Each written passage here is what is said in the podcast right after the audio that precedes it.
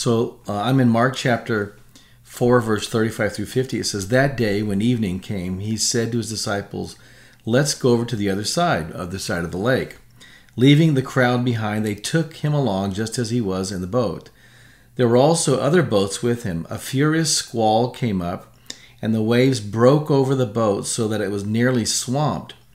Jesus was in the stern, sleeping on a cushion.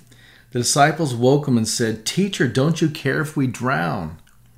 He got up, rebuked the wind, and said to the waves, Quiet, be still. Then the wind died down, and it was completely calm. He said to his disciples, Why are you so afraid? Do you still have no faith? They were terrified and asked each other, Who is this? Even the wind and the waves obey him. If you think about it for a minute, the lake is about 13 miles long and about 8 miles wide. So if they're out in the middle of the lake, it's quite possible they have at least a four mile uh, swim to get to the shore, which in the middle of the night, cold water, and, um, and, and a storm uh, is a very life threatening moment. So the first response on the part of the disciples is, Teacher, don't you care if we drown? Well, of course he cares. But I love this response. Why are you so afraid? Do you still have no faith? Now, fear is one of the one of the emotions that really, really undermines faith. And so, what things will will break fear? I mean, there's a key aspect to the things that will break fear, and one of them is reminding ourselves of what God has already done in our lives.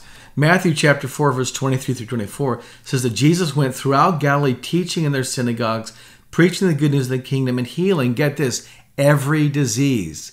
Uh, what do we mean by every? Every disease. So the disciples had seen multitudes healed, and yet when they're faced with a, what appears to be a life threatening moment, they lose it, fear takes over, and now they question Jesus and question his love for them.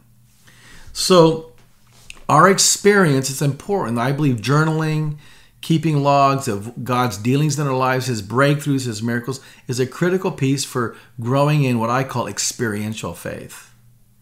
Now, 1 Corinthians chapter 12, verse uh, 9, also talks about faith being a gift from God and uh, the gift of faith. And I, I found a great definition in a book called Spiritual Gifts for the Local Church by a wonderful Anglican author named David Pytches. And this is his definition The gift of faith is a supernatural surge of confidence from the Spirit of God which arises within a person faced with a specific situation or need whereby the person receives a transrational certainty and assurance that God is about to act through a word or action. Last year in, in January, I went to a conference and I prayed, Lord, Give me the gift of faith. That's how I prayed. Give me the gift of faith. And so I, I go forward at a particular service to get prayed for. And no kidding, the guy that was praying down the line comes to me and he says, God's giving you the gift of faith because, brother, you're going to need a lot of faith where he's going to take you. And so he prayed for me, and I felt this peace come on me. But the curious thing about my experience after that is I was never unnerved by a fear of not having enough. And I realized that throughout most of my adult life, uh, I struggled with the fear of not having enough. And in part because my mother grew up in the Great Depression, there was always a, a fear of not having enough. And that fear was passed on to me. Now, by the way, my dad was an Air Force pilot. We lived a very, very solid middle class life, never lacked a thing. But the perception on the part of my mom was, oh my gosh, what happens if, or will we have enough? And so I just want to pray for you that God will impart to you the gift of faith like He did to me. Because since I was prayed for over 16 months ago, I have just lived in this peace of that God's going to work out the details. And the other thing is that as I see His provision and as I've seen His provision over the years, I now understand that those miracles uh, of provision that happened 20 years were uh, 20 years ago were to build my faith for today.